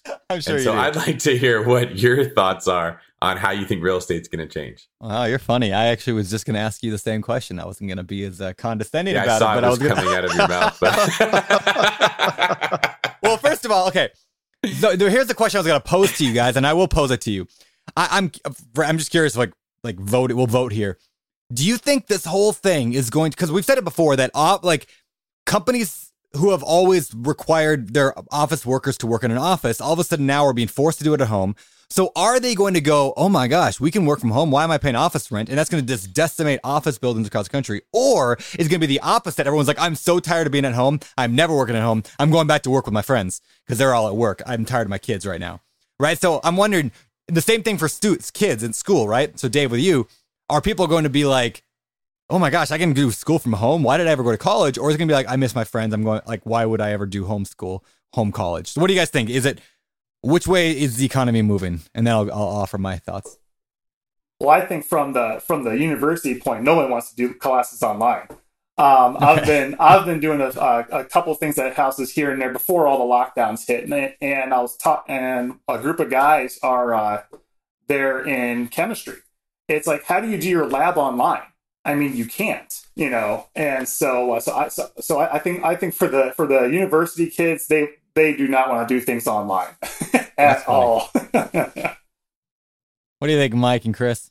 We'll go Mike first. Are people gonna are people gonna shift away from offices and schools, or is this all just gonna blow over? Well, I'm going to steal a phrase from Chris. he talked about the intelligent investor, the intelligent business owner. I think with Zoom meetings, okay, uh, their stock is just blown through the roof. But I think yeah. the intelligent business owner investor are going to now see how they can uh, can can work from home, work for my business, and I think those folks are definitely going to implement that, uh, especially if there's some way for them to, you know, use a Zoom meeting or something to make sure that they're not piddle farting around or outside, you know, shooting a neighbor's dog or something. but uh, uh, but I think other folks are going to say, no, you know, I got to have people in my office. So I don't know which way that that's going to go. It's an excellent question. It's uh, and it's pretty. Um, I have no idea. okay. I've got yep. folks that work from home, and they live in one in Missouri and one in uh, uh, Georgia, and uh, they've always worked from home. What do you think, Chris? I think you're going to see the start of that transition to more working from home, more mobile you know, officing or whatever they whatever you want to call it, the outside the of the traditional office space. My dad is still our CEO and he is very old school and he will never go to work from home. This is killing him right now. It is it is uh it, it but he's he's super old school. I mean, that's his that's his way. He wants to see people, he wants to interact with everybody that works for us, our team. Part of it is to hold them accountable. And part of it is because he's very that's just the way he was brought up. That's the way he's been in business for however many years now. He's been working for 50 something years. He's like this is that's just him. And so like i mean he said it to us again. He's like i we will never be a work totally work remote. But i think that you're going to start seeing some of the younger generation younger business owners those that are that are coming up in this environment that are going to say hey this is i mean if this can work why would we take on that expense? And there, it's not just rent, but it's everything. It's the utilities, it's the insurance, it's every little piece that comes onto it. If I can just take a little piece of that with a Zoom account or whatever other, you know, Slack and Salesforce and every other, you know, different way of monitoring what my team does, I think you're, I think you're, you're going to start to see the slow transition of, of more and more people working remotely. You know, my, my this is an, an, an analogy. Watch out, David Greene. There's an analogy coming. Uh-oh. All right. So my dad is retired, but he still goes back to work occasionally, like uh, you know, up until the last couple of weeks, uh, to work at his old job. They hire him back, but like because he just wants extra money and he's got some time to kill. So I asked my dad, I'm like numerous times, why don't you just go drive for Uber? Or go drive for Uber. Like you'll make more money than you're making at your job, and it's way more fun. Like you'd probably actually enjoy because my dad's a talker. He loves talking, and you'd meet all these cool people. You drive around, make work when you want work. You know, and he's like, I don't understand that that that technology thing. You know, like I don't know how to use the Uber. I don't uh, whatever. But if suddenly he was forced to go and drive Uber for a week or two weeks or three weeks, he would realize, oh my gosh, Uber is so much better than what I was doing, and he would be an Uber driver. I guarantee it. In fact, I might even when next time he comes out here for like a month next winter, just like set him up and take him out and show him how to become an Uber driver because I think he would just love it. So it would require something to be forced upon him for him to be able to do that. I think that's what this is going to cause is a lot of forced action that's going to change behavior long term. Things like shopping on I think Amazon was already a powerhouse. I think Amazon is going to become 10 times the powerhouse that it already was. I think I, I think uh what's the guy who runs that thing? The the billionaire? Why think of Bezos. Bezos. Bezos. yeah, right? That guy, like, I think a hundred billion dollars net worth is nothing compared to what his net worth will be in five years from now. So I think th- things like that are going to force those office buildings that I do think are going to struggle. Like, not all of them. It's not like 100% are going to close, but I think if you saw a 10 or 15, 20% drop in the next couple of years in the offices, I think that's entirely possible. Right. Um, I think that uh, we talked about this a couple weeks ago. I think nursing homes are in trouble. I would not send my parents to a nursing home right now because I would worry about future viruses and how quick they spread throughout them. I think that, but like David, you said, there's shifting opportunities. Not like they're not going anywhere. So I think there's opportunity for more like uh, the mother-in-law houses, like what Hawaii does and California does a lot is the extra unit. I think there's a lot of opportunity for that.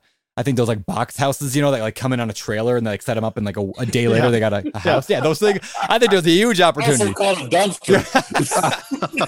a, dump, a dumpster that unfolds into a house. I think I I like there's some crazy cool stuff out there. I think there's opportunity there. You know, I think I think that's it. So uh David, what do you think? I'm gonna ask you though, Greene, what do you think? I- People look to hear you just- for hope and for oh yeah, there it is. trust and they want to know what you think, David, because they just come to me when the line to talk to you is too long. And they're like, "Ah, I'll just. I'm like the other, like In-N-Out looks too long. I'm just gonna go to Carl's Jr. So that's what I have to. I'm actually. It's, what's funny you said is I have a listing coming to the market like in a week or so here, and with it is coming an RV that is it's in working order. It comes with the house, and he's renting out the RV for a thousand dollars a month. So there's the house, there's a studio that they rent for like fifteen or two thousand dollars a month, and then an RV that also is a thousand.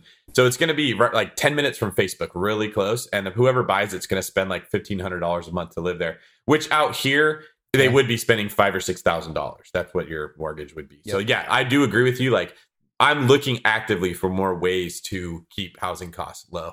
What I think that the coronavirus is going to do is it's going to signal the beginning of the end of the I get paid by the hour structure that we have right now with business in general. I think everybody here that's a business owner, I see Chris nodding his head. He knows where I'm going with this. Knows that that plan, I guess, of paying people that way was developed from uh, like a factory where you stood on an assembly line and you stood there and you put things together. And so they knew you were working, otherwise your assembly line would get stacked up and it's continued. But now you can have an employee that goes in the office and does three things the entire day and you don't often see it because they get paid by the hour. And it brings this mindset that because I'm here, I deserve to get paid. And if I have to work when I'm here, well, I'm doing extra. But from a business owner perspective, we all we care is I have a task that needs to get done. I would happily pay somebody per task and they could make more per hour than paying somebody per hour and trying to have to manage and supervise and make sure they're doing the thing that they need. So, especially with a business like mine, that's a pretty good size, but it's not so big that I need a full time accountant and a full time web person and a full time like a lead source. Like the leads come in and they determine who's going to get this lead or how are we going to follow up with it. I don't need like there's not enough for one person to do one job. But if I hire one person to do all those jobs, now I got to just watch them all day long to make sure that they're doing something. There's plenty of opportunity to work from home if you're productive. If you're good at what you do, if you're the so good they can't ignore you, and you can convince a company because all the company cares about is that project gets completed. That thing that they need done gets done.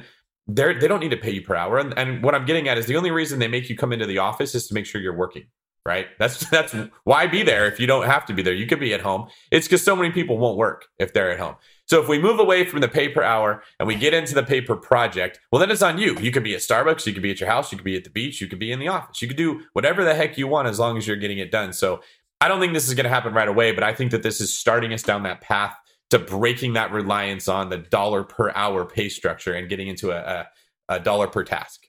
Deep.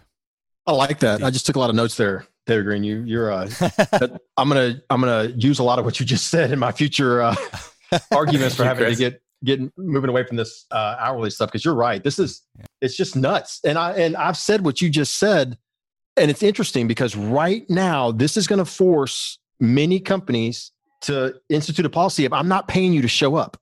Mhm. Like and and I loved what you said about you know people take that take the hourly income as is what they're getting paid to show up and work's going to cost you extra. Yeah, yeah, I mean if you want Yeah, me to do yeah. something, I want you to pay me more. But I thought you just told me to pay me to walk through the door, and that's right. it- it's so interesting. It's so interesting that you just said that because that's an argument I've been making the last couple of weeks that we there's just like this there needs to be a fundamental shift in the way that that businesses, especially you know big ones like like mine that have a team of over 100 people just how they they operate. And to brandon's point this new work from home environment is that going to change? Is that going to change you know the way people are paid for performance rather than paying just to you know have a hold a place a desk in an Yeah. office?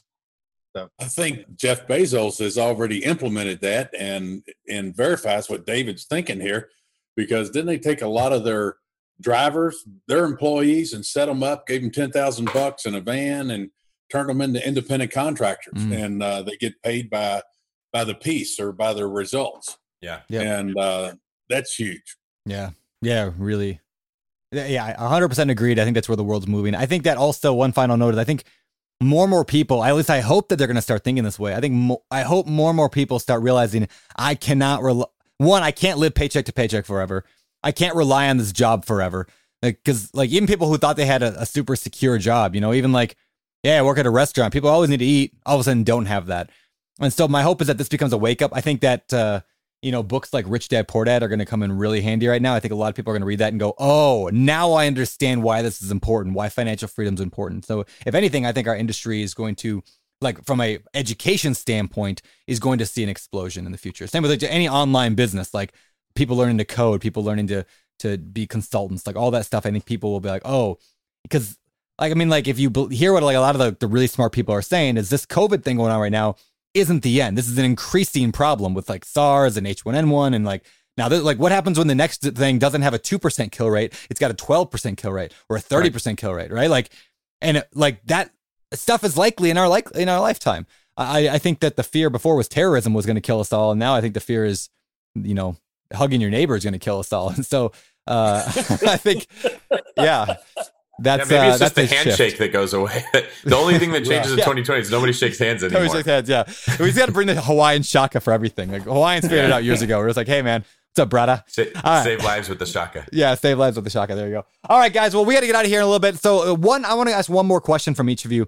I'm, I'm curious, and then we'll kind of do some wrap up where people can get to know you more and reach out. But first, I'm just curious if you had to speak directly to a landlord right now. Think of our average user right now. Our average listener, out of the quarter million some people who listen to the show, is probably, you know, youngish. You know, I would say between 25 and 45.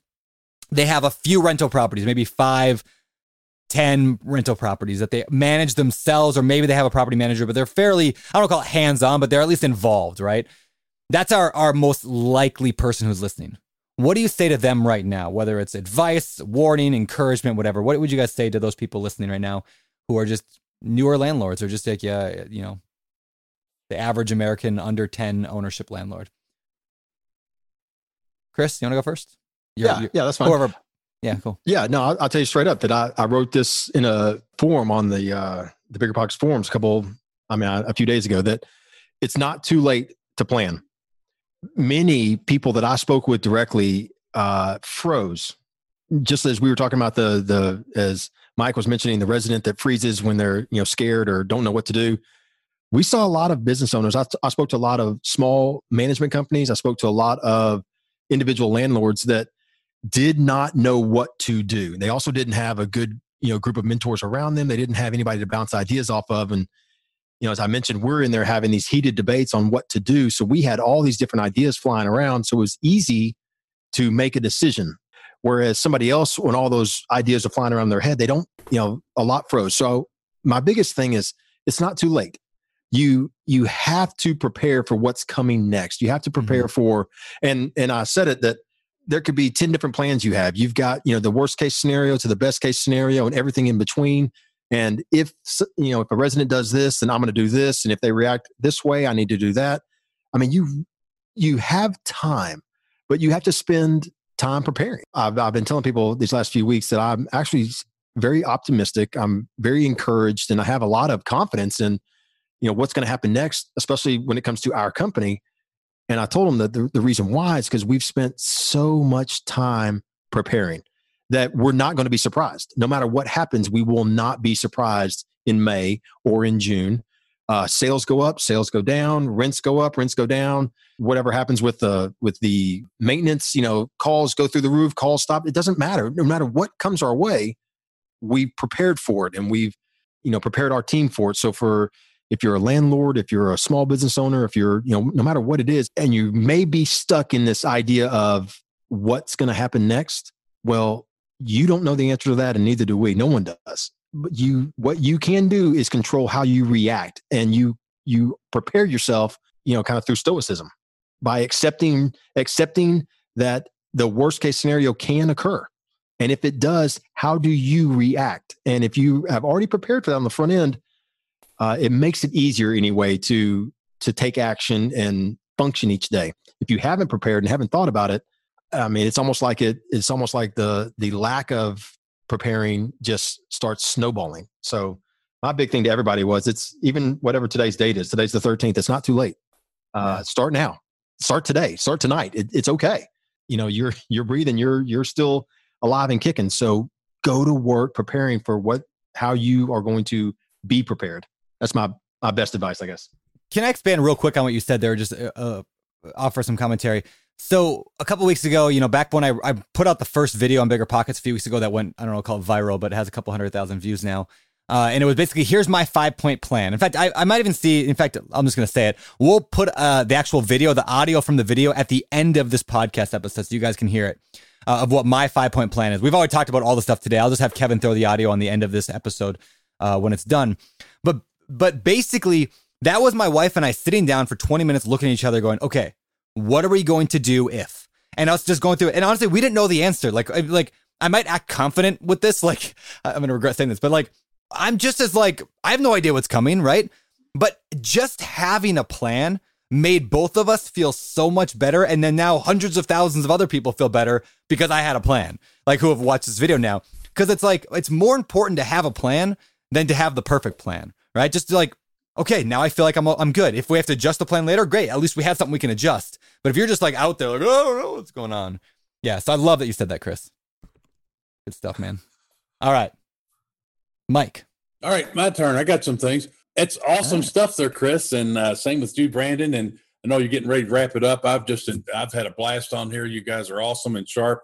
And everybody listening to all these guys here, this is what it takes, okay? But uh, a couple of things I just jotted down. And I would say make education. I want you to budget education just like you do insurance or property taxes or anything else.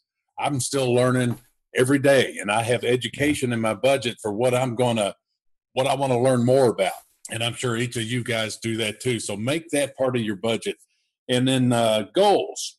Okay, you got to listen to bigger pockets like you're doing right now, and that is a and, and that's a very important part of your education and this stuff works. And I'm going to just change a little bit differently with what Chris said. I mean, he's he hit a bullseye.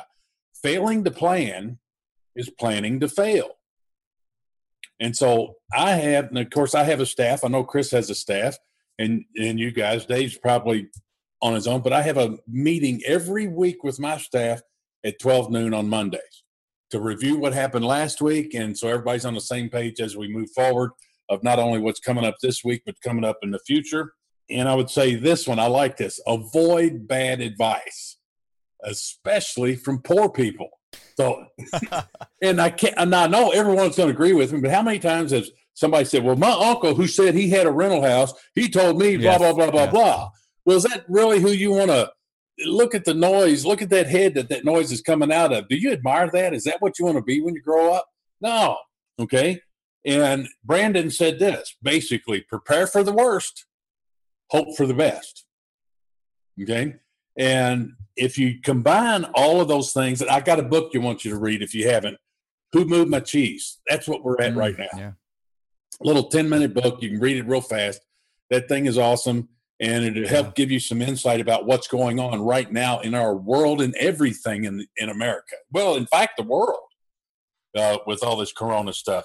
Uh, I love that you said that book because that that is exactly what's going on right now. The entire world's cheese was just moved, and like that book is such a perfect analogy for what's going on. Yeah, Yeah, and it's a fast, easy read. Okay, and if you don't It is, like yeah. reading, well, then get the audio version and play it on your phone on your nightstand next to your bed, and you get it through osmosis. Uh, yeah, that's uh, uh, so education, film to plan goals. You got to set goals in addition to planning. The uh, in, in addition to planning, you got to set some goals. So you you got to take a financial snapshot of where you're at now, along with your lifestyle and everything else, and then do a financial snapshot of where you want to be in three to five years. Okay, and now you got a point A and you got a point B, and now you you know the shortest way to get from point A to point B is draw a straight line, and now you know what you got to do, and just put some mile markers on there, measure yourself, make your hold yourself accountable, and if you're not good at that, get somebody on here that, that will. You know, I'm sure Dave or or Brandon or Dave or or uh, Chris, anybody. I mean, make some have a private, confidential accountability partner to help you achieve your goals of what you want to do. Who was it? Dave said Dave Pep Peppelmeyer. He he's on the board of a real estate investor group. You know, join one of those. You're going to get local updates on what's going on in your town, whether it's fair housing laws, everything like that, and, and that affects everything in our real estate industry. So I'll shut Yeah. up. I'm done. Thank you, Brandon and Dave. that's good, man. All right, Dave, fin- what what do you got? Final advice for those listening? Well, so so once again, kind of co- coming out of the newer investor, you know, once again with eight houses and adding more. I guess the biggest thing that I did in the early early days was like Mike said, it's just learn. I mean, you're not going to know everything. I, we were talking before the call started. This is a shameless plug for Mike again. I'm with uh, I'm with Brandon. I Mike's uh, Mike's landlording system was the first major purchase I made, and you know at the time it was like, oh my god, I'm, I'm sliding this credit card for how much? Um, but you know what? it, you you need a system and so so that has helped me tremendously. It's just it's read the books. I mean i'm sure on bigger pockets we have we have lists of you know resources and suggestions. I mean asking the forums it's like hey you know i'm i just bought my first house. Now what? What what should i read now? And it is. It's, it's all mindset. Luckily i've had some pretty good mentors in my life and in my past too not just in real estate but other financial you know friends family things like that on the good side you know, I've had people say, "Oh my God, you're investing." Where? Uh, yeah, well, actually, as a physical therapist, I've actually dropped down from a full-time PT to a part-time PT in the last six months, so I could focus more time on my rentals. Yeah, that's awesome. And so my wife's a realtor, and so she was doing all the day-to-day stuff with trying with tenants and with trying to do her real her real estate stuff as well as be a mom of three kids. And it's like, you know what? Something's got to change. And so, uh, so I made the jump down to part time. But even though we have less, you know, W two money coming in, I am loving life so much more. I mean, this is fun. And really, I mean, if, if if this isn't kind of fun to you, if you didn't like playing Monopoly when you were a kid, then it might be a little harder. But even through this big old hiccup here, I in, internally I feel all right because I know that we've learned the business the right way. We have our systems in place. You know, my wife and I have had a conversation of, well, what if one, two, three houses stop paying? Okay, we'll still break even now. And Yeah. at this point, it's okay. I'm not going to be making millions of dollars right now, but setting a foundation for a pretty decent income that I can either pass on to my kids or just let it ride. And I'm happy with that. So, so just keep going. It's weird right now, but if you're not going to buy something, yes, learn, buy the books, read the, read the articles, just feed your brain. That's awesome, man. All right, David, let's let's close it up with you. What's your what's your final advice for people listening right now? I think one obvious piece has been reserves matter, right? One of the ways that I didn't mention, I think this is going to change, is there's been a lot of I'm not sure if I want to invest in real estate, but it kind of seems cool. So I'm going to do it because it's cool. This is going to shake some of those people out because now they get a taste of the fear that the experienced people actually have to live with. It's not just cool all the time. There's actually, it can be scary too. So that's one way. And the advice that I would give to people is we talk about looking for an opportunity that has a barrier to entry. You want to get involved in things that are hard to get into. And when you're just accepting that right off the bat, you don't worry when this happens. I've never for one second thought, oh my God, why did I invest in real estate when this whole scare came? And uh, throughout a lot of this, we still don't know how it's going to go. But the initial, the world is ending, the sky is falling, what is going on, has turned into a difference. And I think most of these guys said between like 8 and 11% of tenants not paying their full rent. It's yeah. not a huge, huge. I think one of them was even at like 4% different, Chris said, between this year and last year. And there could be things that do completely shake it up and they do make it different. But overall, if you're living beneath your means, if you're smart with your money, if you're making good sound investments, if you're buying properties in good areas, if you're buying good properties, if they're cash flowing, you don't really need to worry about a whole lot. So when this happens, I just go right back to the fundamentals. Was I starting to get a little sloppy with the fundamentals that I was following? This will help me tighten it right back up again. The people who end up getting hurt are going to be the sloppy ones. And so that's the only advice that I would give is just like this should not catch you off guard. This should not freak you out. You should not panic. If you had your emotions affected that much by what if people stop paying rent for a little while, you probably didn't understand real estate investing in the first place. All right. All right. My my quick advice is work out every day. It's too easy to like get at home and get no exercise in whatsoever, and you just start feeling more and more down. You start scrolling yeah. Facebook. You get a bunch of really, really just negative stuff coming all day, a bunch of fake news, and like pretty soon you just like you're not doing anything with your life. So get up, get some blood pumping, get your workout in. And uh, what are you doing for workouts right now, Brandon? I do different stuff every day. Like pretty much every oh. day. I'm, I'm, I'm about kettlebell this morning. Ryan's trying to get me into kettlebell workout workouts. So I don't know. That's my thing. What about you? Lifting cows? Climb on, climb on roofs and I change myself and I pat myself on the on the back in front of as many people as I can. That's what I did, carrying tar up and down a ladder in that's, the hot Hawaiian sun. that's what you do. That's what you do. All right, I'm glad, I'm glad that's what you're doing. Uh, I like that. no, what, what I really am doing is super simple. Everybody can do it. You watch TV, and when there's a commercial, you do an exercise. You can do air squats, you can do push ups, you can do leg raises, you can do sit ups, oh, like not that much. Um, but if you just do that for like a couple hours in a row, you will have gotten a workout and it won't feel like a workout. You're not going to have to like carve out an hour of time and kill yourself. Yeah. But keeps the blood flowing, keeps you in a good mood because it's easy to get into a bad funk when you're just sitting at home looking at all day. That's or true. go, you know, change a roof when when there's nothing on. There you go. You gotta you gotta you gotta find a way to feel like a man or a woman. All right. with that, where can people connect with each one of you? Let's start with uh, Dave Poppelmeier. Did I say that right? Close? Yeah.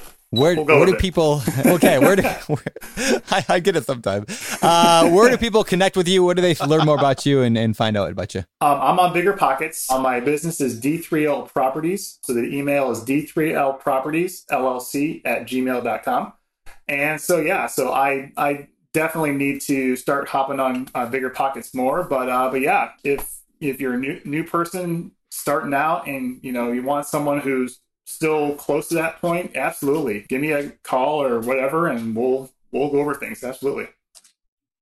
Cool, man. All right, uh, Chris. Yeah, you can uh, reach me at reination.com. That's the that's the new web address of our company. There's uh, a lot of information on there. You can learn about us and you can learn about me in particular, but also I I try and stay pretty active on bigger pockets. I get I get sidetracked but but I am still uh, fairly active there on the site. So Chris Clothier on Bigger Pockets, you can send me a message in uh, through Bigger Pockets. I think I I try and get back to everybody that that messages me there, and then um, yeah, those are probably the two simplest ways to find me. I'm I'm pretty active in both locations. So, all right. And Mr. Mike Butler, what about you? Where can they can, can MikeButler.com. It's real easy. MikeButler.com and just click on the contact us and uh, and you can get a hold get a hold of me there. Very, very cool. REI Nation. I like that. Yeah. That's, yeah, that's we, cool, Chris. It's kind of catchy. yeah. Mem- Memphis Invest to REI Nation. Yeah. Memphis Very Invest cool. to REI oh, Nation. Just one last yeah. thing, just yeah. one line. Okay. Always try to take your killer deals and put them into your self directed Roth IRA for tax free profit and income for life. Whoa. We can do a whole show. Yeah, let's. Get do a whole show just Are we getting that. off now? What are you? That's a nice I like teaser. That is a good- Stay that's a- tuned next Yeah. week to learn how you. All right, guys, this has been this has been fantastic. Thank you guys for joining us today. Really, really good stuff. I mean, I look up to all three of you guys quite a bit when it comes to this landlording thing. So thank you for sharing your thoughts. So you guys take care. Yeah, thank you. David. Thanks, guys. Thank you. All right, David, you want Stay safe. Mr. Greene, you want to take This- us out? this is David for Brandon, not as condescending as David Greene Turner. Signing off.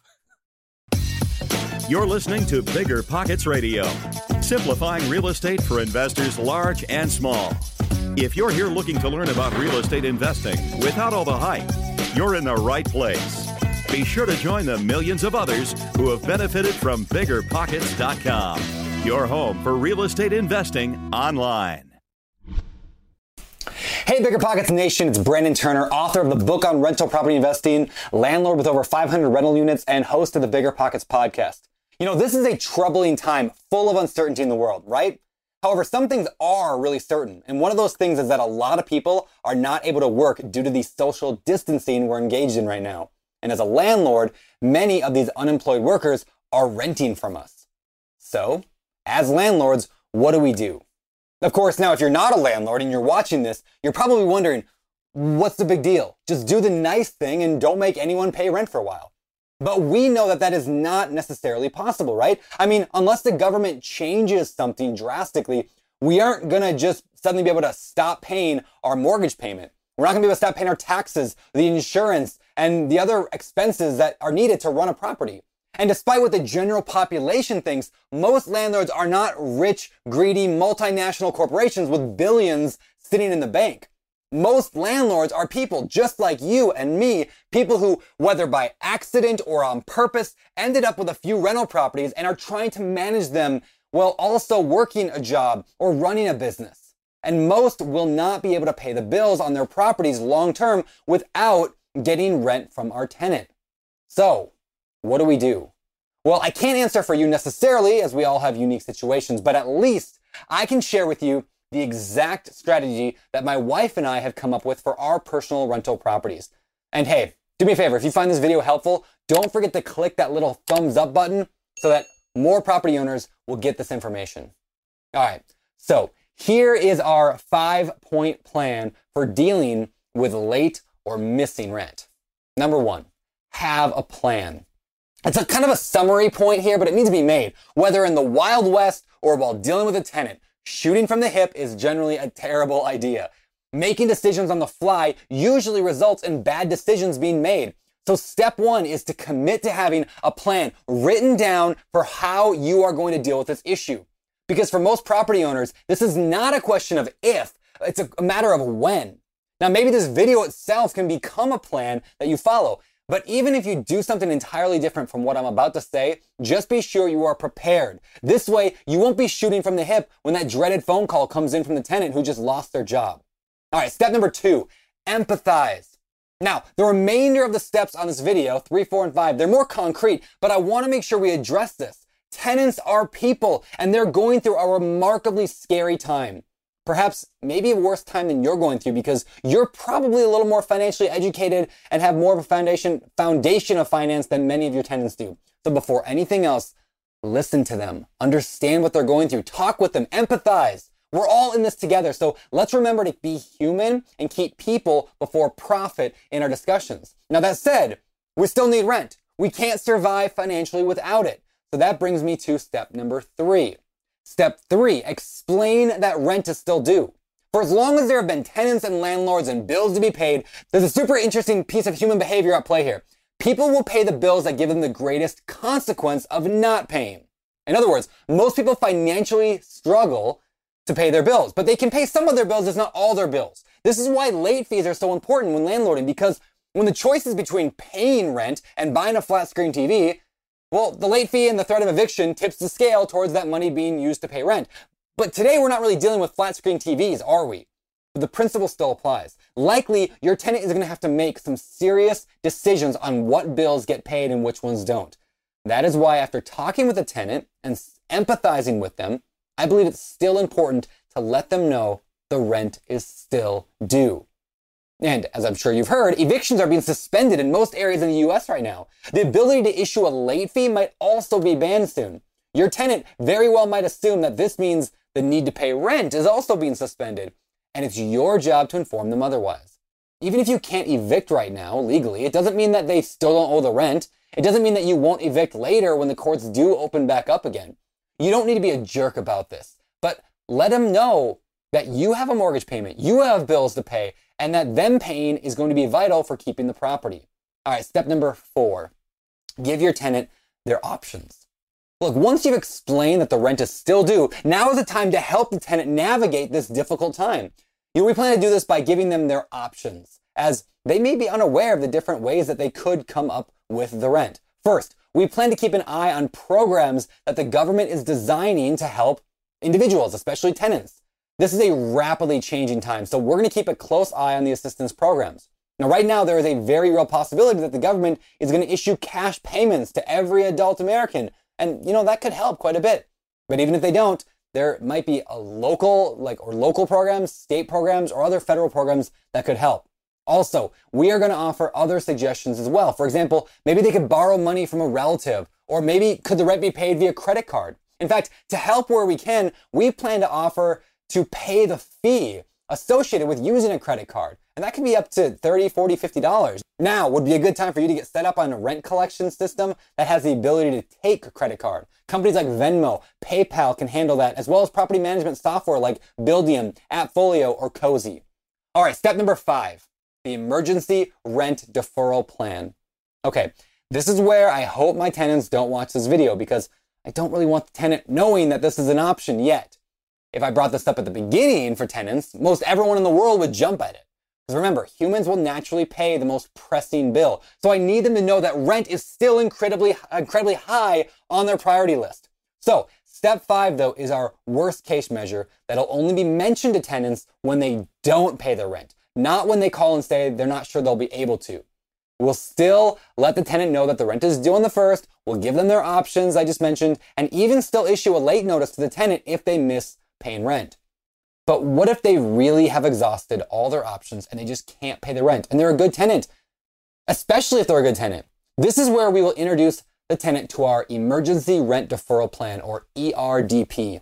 And because we followed step one of the video, we have a specific plan in place to deal with this inevitable situation. And having this documented plan in place shows the tenant that this is not us winging it, but we have a system that can handle this. We're professional. But more on that system in just a second. First, there's a really important question we're going to ask each tenant before we introduce this plan. How much can you pay toward your rent? Chances are, even if they can't pay all of their rent, they can probably pay some of their rent. Maybe their rent is $1,000 a month and they can pay 300 toward their rent. Well, we're going to accept that 300 and move on to the ERDP. Now, what is the ERDP? Simply put, the ERDP allows the tenant to opt into a payment plan for their rent over the following 10 months. The ERDP is an addendum to their lease that gives them the ability to take their rent and pay it in equal portions for the next 10 months. Now, that begins the second month after enacting. It basically gives them an extra month before the increased payment begins.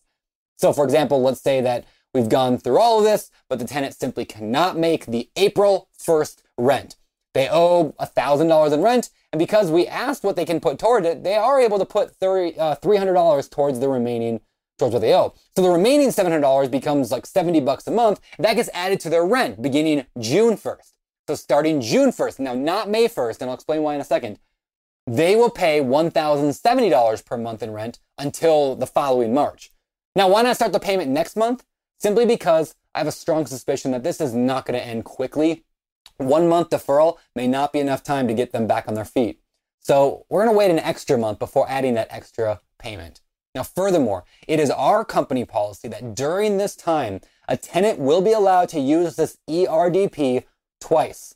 Of course, we weren't going to tell them that immediately. The same reason we wanted, you know, we're not going to tell them about the program to begin with. We want them to work through steps one through four first.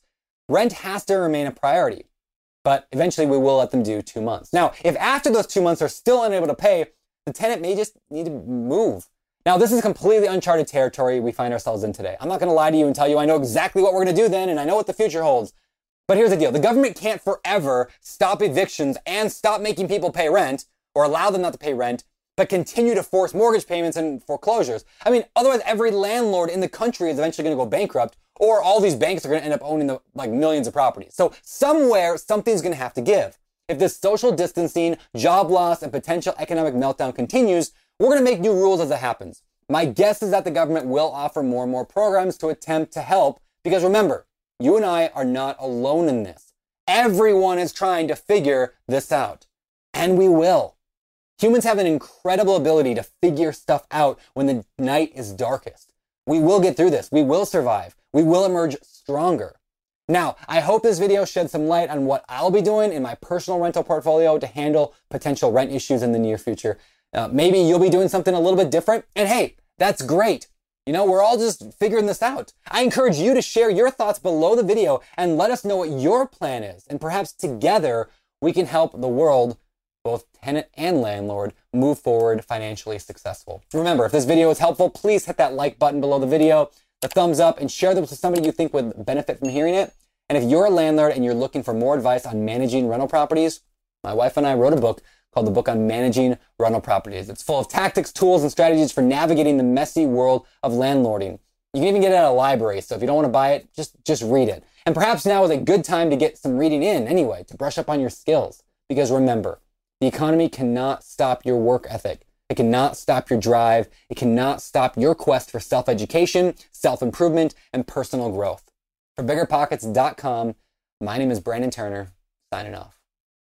The market is changing, and finding your way can be tricky. Rates shift, headlines whirl, but your goal hasn't changed. You want financial freedom, and the best investors know it's not about timing the market, it's about time in the market. If you're ready to get into the real estate investing game or take your game to the next level, finding an investor friendly agent is your next step. With BiggerPockets Agent Finder, you can find the right agent in minutes. Just head to biggerpockets.com slash deals and enter a few details about what and where you want to buy, and bam! Instantly match with an investor friendly agent who fits the bill. These local market experts can help you navigate the neighborhoods, analyze the numbers, and take action with confidence once and for all. This free resource is only available at biggerpockets.com slash deals. Get an agent, get the deal, and get closer to financial freedom at biggerpockets.com slash deals. That's biggerpockets.com slash deals to find your investor friendly agent today.